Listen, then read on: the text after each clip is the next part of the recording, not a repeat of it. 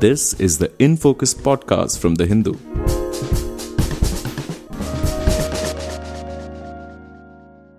Welcome to the Hindus in Focus podcast. I'm Zubeda Hamid, your host for today.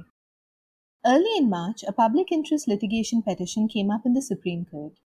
Two retired CRPF personnel said that between 2017 and 2019, 148 Central Armed Police Forces personnel deployed in Naxal affected Bastar district died by suicide. This is not the only statistic about defense personnel killing themselves. From 2014 to 2021, nearly 800 Army, Navy, and Air Force personnel died by suicide.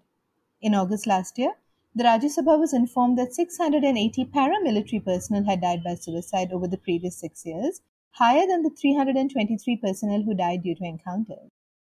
This apart, between 2014 and 2021, there were 20 cases of fratricides where defense personnel have turned on their colleagues, killing them, and in many cases, then killing themselves too. The government has said that difficulty in dealing with family problems from a distance, conflict trauma, the strain of deployment in conflict and border zone, zones all contribute to mental health stress among personnel. It has also pointed to a number of measures initiated, such as psychological counselors in combat zones, better food and clothing, a buddy system, and a liberalized leave system, along with suicide prevention policies. Some retired officers, however, point to other internal issues. Poor leadership, and not being able to avail of leave when they need it are some concerns that have been raised. There is also a significant difference in the services available to those in the military and those who serve in the paramilitary forces. How does stress play out in arguably one of the most difficult professions there is? How much of a role does stigma play in the seeking of mental health care? And what can be done to help tackle this issue? To speak to us about this and more, we have with us today Dr. Soumitra Pathare, a consultant psychiatrist and director of the Center for Mental Health Law and Policy at the Indian Law Society in Pune.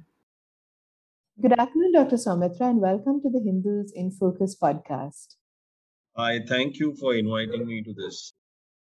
Doctor, between 2010 and 2019, it is reported that over 1,100 defense personnel in India died by suicide. While India has a high rate of suicide globally, could you talk to us about the specific phenomenon of suicides among defense personnel who have extremely stressful and difficult jobs? The, the first thing that we need to understand is that when we talk about defense personnel, there are two broadly two different groups. One group is people who work uh, in armed forces, which is you know the army, navy, air force. And then there is another group of people who work in what are called the paramilitary services, such as the CRPF and others. And clearly, the resources that are available to both these groups varies quite a lot. So, so the armed forces actually have their own armed forces medical services. They have the medical school. They have departments of psychiatry and a reasonable amount of mental health support. On the other hand, the paramilitary services do not have any any such medical services of their own, and they tend to depend on the health services that are provided by state governments or central governments in various parts of the country. So, so the access to mental health services and support is actually quite variable between these two groups. So, so when we are looking at looking at suicides, I think it's important to to distinguish between both these groups. And also the the stresses that are borne by both these groups tends to be different. The the armed forces will probably very clearly have an enemy across the border so as to speak and to deal with the with that external enemies. For the paramilitary forces very often they're employed in in places within the country and in difficult terrain and difficult situation and they're having to act against citizens of their own country and that creates another challenge cognitively for them. How do they deal with it? Uh, they're also under a lot more pressure like the police are uh, in terms of uh, people observing their actions you know accusations of high-handed behavior violence and all of that stuff. Now that creates an added pressure for them. So while we all class all of them as defense personnel i think it's important to remember that these two groups are very different in many sorts of ways you mentioned the stress of the job as a contributory factor. Could you talk to us a little bit more about this, being posted, for instance, far away from home, in a conflict and difficult situation, in, in, in very uh, difficult terrain as well? How do all of these factors contribute to the mental health of uh, paramilitary forces? You need to understand that, that there are many uh, many professions which have a stressful are, are, stressful and have high rates of suicide. So for example not just paramilitary personnel but even doctors have very high rates of suicide among all the professions. Now you, you would imagine that med- why should medical professionals have a high rate? But they do. Psychiatrists have among the highest rates among people among the medical professionals Similarly, you know, if you look at air traffic controllers, you look at police, you look at firefighters, these are all professions of high stress where rates of suicide are high across the world.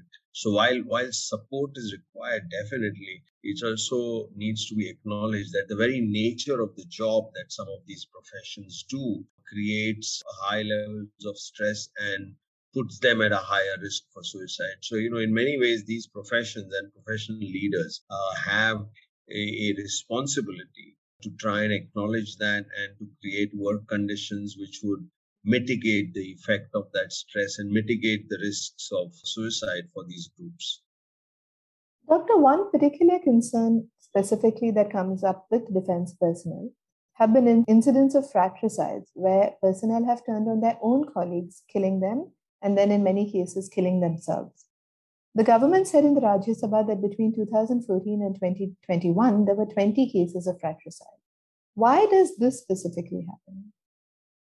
You know, I mean, fratricide gets a lot of lot of attention but clearly because you feel oh my god some innocent person has died for no fault of their own. And that's that's the kind of mindset when we look at it. But but let's be very clear that fratricide is actually uncommon okay? And and is likely to happen with all all professions. You see people like doctors for example or or police staff or or paramilitary staff who have access to means of suicide are more likely to be at risk of suicide. And very often you have to understand that, you know, the classical understanding of people uh, for suicide is always that, oh, you know, somebody who's depressed and withdrawn and wants to kill themselves. What what it does not acknowledge is that many people who die by suicide are also extremely angry with other people, with their families, with their societies. And and you know, you you do hear about kind of family suicides, for example, you know, where some Uh, somebody kills their husband or wife and then their children and then hangs themselves. So that that's the equivalent of the fratricide that you see in paramilitary forces or or take the example of pilots. For example there have been two very celebrated cases across the world where a pilot who was suicidal has intentionally crashed their plane and and resulting in hundreds of people dying along with them so, so this is something that happens in all all circumstances and across professions, not particularly for uh, the paramilitary forces. What what happens with all of these professions is you have people who have access to means of suicide and to access to lethal means of suicide. In the case of doctors, it could be they have access to medicines, for example, lethal medicines which, if taken in a higher dose, can be lethal. Uh, if you look at uh, the police or paramilitary staff, they have access to guns. So that's that's something that can happen. And and like with the pilots, they have access to the plane which they could crash, for example. So so you know these are uh, these are events which happen all the time. I sometimes think that we pay too much attention to these fratricidal events which happen across professions while not paying enough attention to the number of people who die by suicide. You know, for example, let me give you the example of guns and uh, guns in America. You know, everyone talks about guns and homicides in America. You, hear every few weeks somebody has gone on a rampage and shot people and then turned the gun on themselves and died. But the fact remains that for you know with guns in America, the number of suicides with guns is about ten times the number of people who die by homicides with guns. You know, so for every one death by homicide with guns, you have ten deaths by suicide. So you know, we we sometimes ignore the fact that many of these lethal means of suicide and access to these lethal means of suicide can result in suicides. And, and there's a lot of interest in the fratricidal bit or the homicidal bit. It's homicide in a way. You know, what you call fratricide in the armed forces is, is a kind of homicide. So that gets a lot of attention, but this does not get attention. But but it happens all the time. It happens in families, it happens with professionals, it happens in the paramilitary forces. You spoke about the anger. You said that one of the misconceptions is that people who die by suicide are seen, are thought to be depressed only, but a lot of time there's a lot of anger as well. Could you talk to us a little bit about that? it is a fundamental misunderstanding that people have about what should a depressed person look like or what should a depressed person feel and that is really based on people's misunderstandings that come out of what maybe Bollywood has been showing or what they've read in the newspapers. But you know, people with depression, very commonly, people with depression may not have just a depressed mood, but they'll have an irritable, angry mood. And this is especially true about men you know, men will present with depression, with anger and violence. It's what we call acting out or externalizing behavior. Women might have internalizing behavior, which means they blame themselves, they, they're tearful, they get withdrawn. But very often men will have externalizing behaviors, which is they, they become violent, they go out and drink a lot more, they indulge in risky behavior, like maybe drive their vehicles very dangerously and this is quite common among men who have depression. And that doesn't get picked up as depression because it doesn't fit in with the conventional notion of depression. And so it gets missed out. But it's not uncommon. In fact, it's extremely common. And if you talk to any mental health professionals, they will tell you that it's an extremely common way of presentation of depression for men. And if you remember, many of these fratricides and suicides that you're talking about are happening in men. I mean, they're mostly men, not women. You know, you rarely come across a woman who's also killed her children and then killed herself. And there, it's frequently not the anger thing. It's also about if I'm going to kill myself and die, who's going to look after my children? So they are better off dead with me, kind of a thing, rather than I'm angry and I'm going to kill them because I'm angry. But with the armed forces, it's largely men. Is that a reflection of suicide in general in India, doctor, about the, the men uh, compared to the women?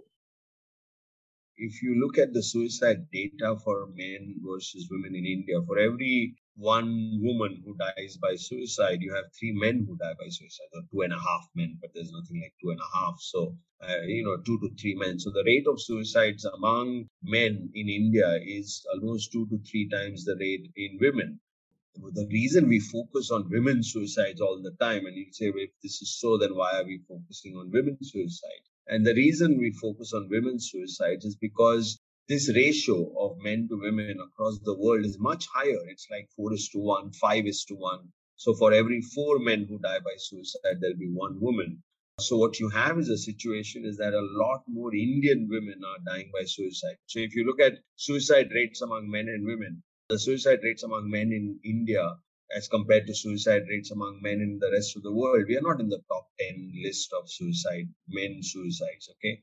But if you look at suicide rates among women in India versus suicide rates among women across the world, then we are like almost the number one. You know, Indian women have one of the highest rates of suicide compared to women across the world. And so that's why the focus uh, of a lot of discussion and conversation has been about women's suicides. But the, the fact remains that that in absolute numbers, more men die by suicide than women do.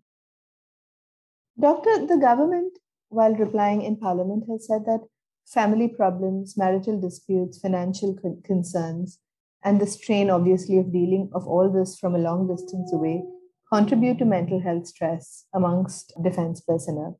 But some retired officers have pointed to poor leadership, lack of leave, and prolonged deployments in conflict zones and other factors. Do, does, that, does the armed force, do the armed forces and the paramilitary forces need to factor in internal issues as well when it comes to handling the mental health situation of its personnel?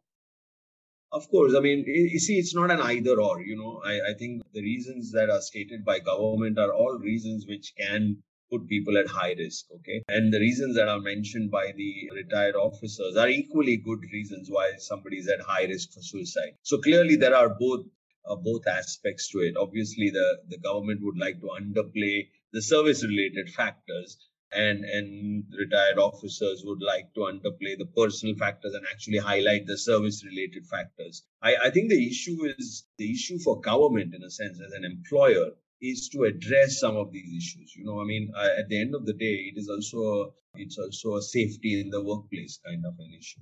So service-related conditions are stuff that you can do something about. Also, the other issues which the government kind of tries to say, well, it's nothing to do with us, which is, you know, these are personal problems. People have financial problems. People have marital problems. Those are issues which obviously need to be handled in some sort of way and support needs to be put in place. And, and you know, one of the things that doesn't get talked about in all of this, which is very interesting, is the role of alcohol. Alcohol is quite easily available to people in for to the defense personnel. The availability of alcohol, it's cheap and it's easily available.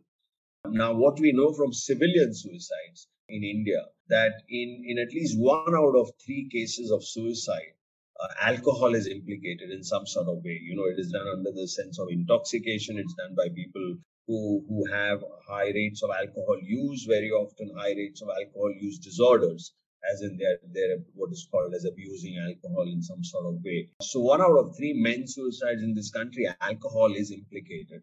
The point is that the, with the defense personnel, nobody talks about it. Neither do the retired personnel talk about it, nor does the government talk about it. And we actually don't have any data to say in how many of these suicides was alcohol an important issue? And if so, what is the government doing about it? What are the forces doing about it? You see, very often soldiers and officers will not seek help for alcohol related problems uh, from the armed forces medical services because there is a risk that if they do that, then they, they get what is called as medically boarded out. You know, they, they lose their service. They could be forcibly retired on, on health grounds. So they will not seek help. And they might just seek some random help from from medical services outside privately. But that does not help matters, you know, and especially when people are posted in jobs where they're going to be shifting from one place to the other, where they are separated from their families, where they are doing a stressful job, and you add into the mix easy and cheap availability of alcohol, then that's going to be a major factor which has never been addressed or, or talked about or discussed when we are talking about defense personal suicides. Doctor, could you talk to us specifically about two things that have cropped up again in these discussions. One is lack of leave, because obviously they posted in areas where their families are not around and uh, don't have too much leave to go back home. And could you talk to us about how that combined along with a very stressful job could impact mental health? I mean, see, I, I don't know whether they have a lack of leave or not and how much leave they're entitled to. So, you know, while people are saying lack of leave, it may not be so much a lack of leave it may be a different issue. You know, so if you look at the total number of leave that defense personnel are allowed in a year, you might find that the number is extremely high or very high or very good. The, the problem is not, I think, lack of leave. The problem is not being permitted to take leave at a time when you have something happening, say stressful at your home and you want to go back you know, and you ask for leave, and then you're told by your superiors that, well, leave is not possible at this point in time because you're in a very, very difficult situation. And then there's also this feeling that, well, you know, you're just taking leave because you want to get out of a difficult situation. So, so it may not be so much the total quantum of leave that they get, but how leave is given or not given, you know, when they are allowed to take leave. You, you see, if you're going to be told, I mean, imagine yourself working in a newspaper, and let's say you have a problem at home, your parents are ill, or your family, somebody is ill, or there's some financial crisis, something happening, and you say, I need leave to go back because I want to help my family sort this out. And then if you're told, well, you, you have leave, but you can't take leave just now, you can take leave later on you're going to say, well, I need the leave now because I have a crisis just now and I need that leave given to me at this point in time, not two months later when there is no crisis. So I, I think really the issue is that is not about the quantum. It's about how leave is granted, not granted, what is considered as adequate grounds for compassionate leave or urgent leave. And that I think really is the challenge. And you'll notice that in many of these so-called fratricide events, there'll be a, you know, if you read the newspaper reports, and that's all we have access to, you'll notice that the, the there'll be something which says, you know, the person was had a problem at home and he had applied for leave and the officers refused his leave and then he got angry and went on a rampage and shot people. So, so it's it's that kind of stuff that we need to look at rather than just the absolute number of leave, because I'm sure the absolute number of leave is not the problem. Another factor that has been pointed out by some retired officers is the humiliation that maybe some junior officers or, or junior ranking uh, defense personnel may face at the hands of someone senior. Because the armed forces are, in their very nature, hierarchical structures, do, do these factors also contribute to strain?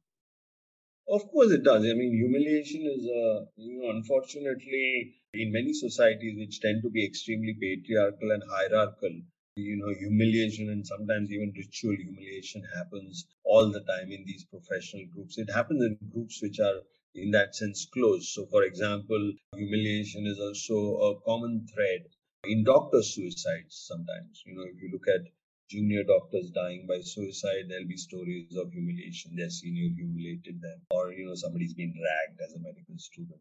So, so these are this is a common factor across many of these professions, not just the defense personnel. But obviously, that does not mean that that you excuse it by saying, well, it happens everywhere. What I think it points to the fact that very often our seniors and the supervisors are not actually trained how to lead and mentor and how to handle people at a personal level. So, for example, you know, if you look at suicides by students who are doing their PhD or doctoral studies, and there's always a lot of complaint. And even there, for example, PhD guides have not been trained how to handle people who are doing their PhD. PhD is a equally stressful time. So, you know, that the the guides have no training. In the same sort of way, senior doctors may have no training in how to handle young people, how to mentor, how to supervise, how to how to pass on a negative message, for example, in a in a more uh, appropriate manner.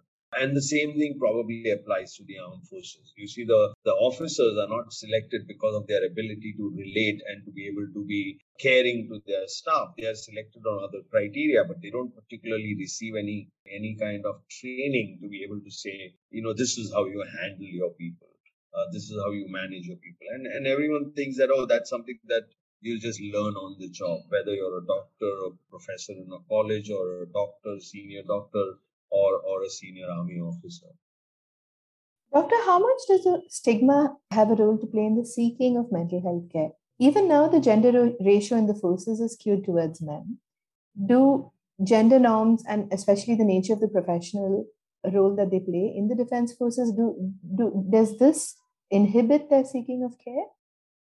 Well, look, it's not just stigma. Okay? I mean, it is stigma, but it is it's actually a practical reality.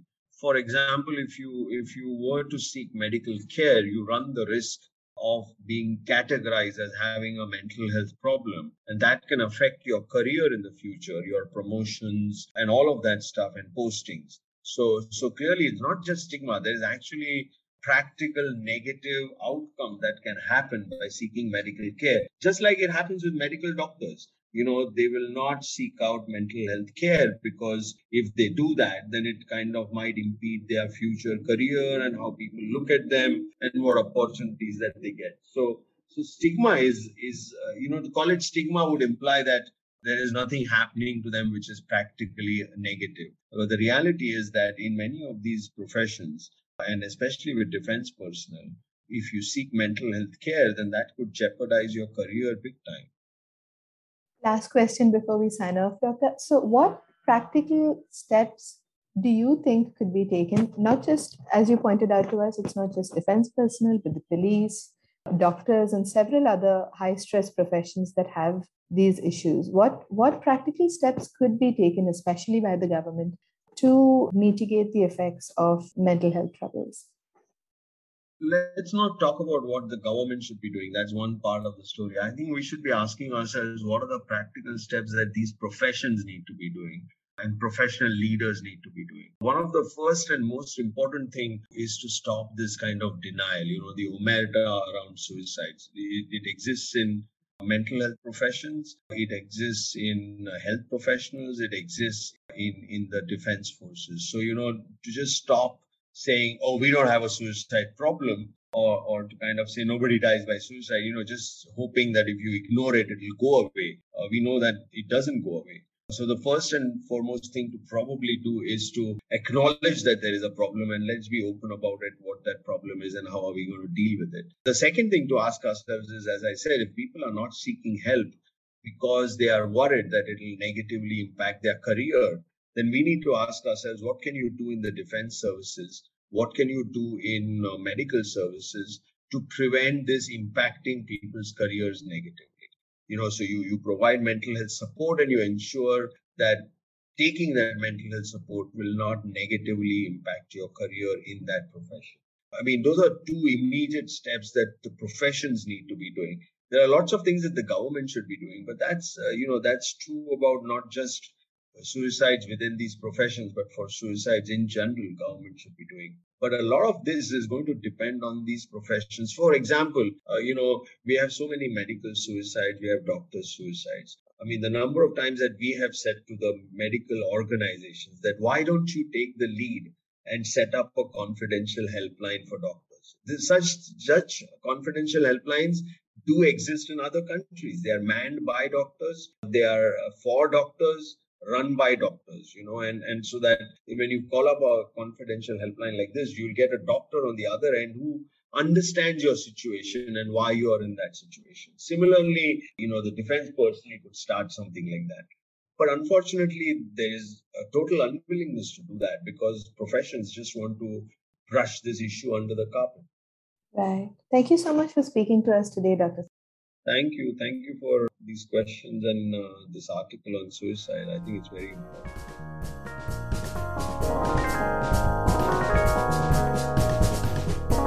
In Focus will be back soon with analysis of the biggest news issues.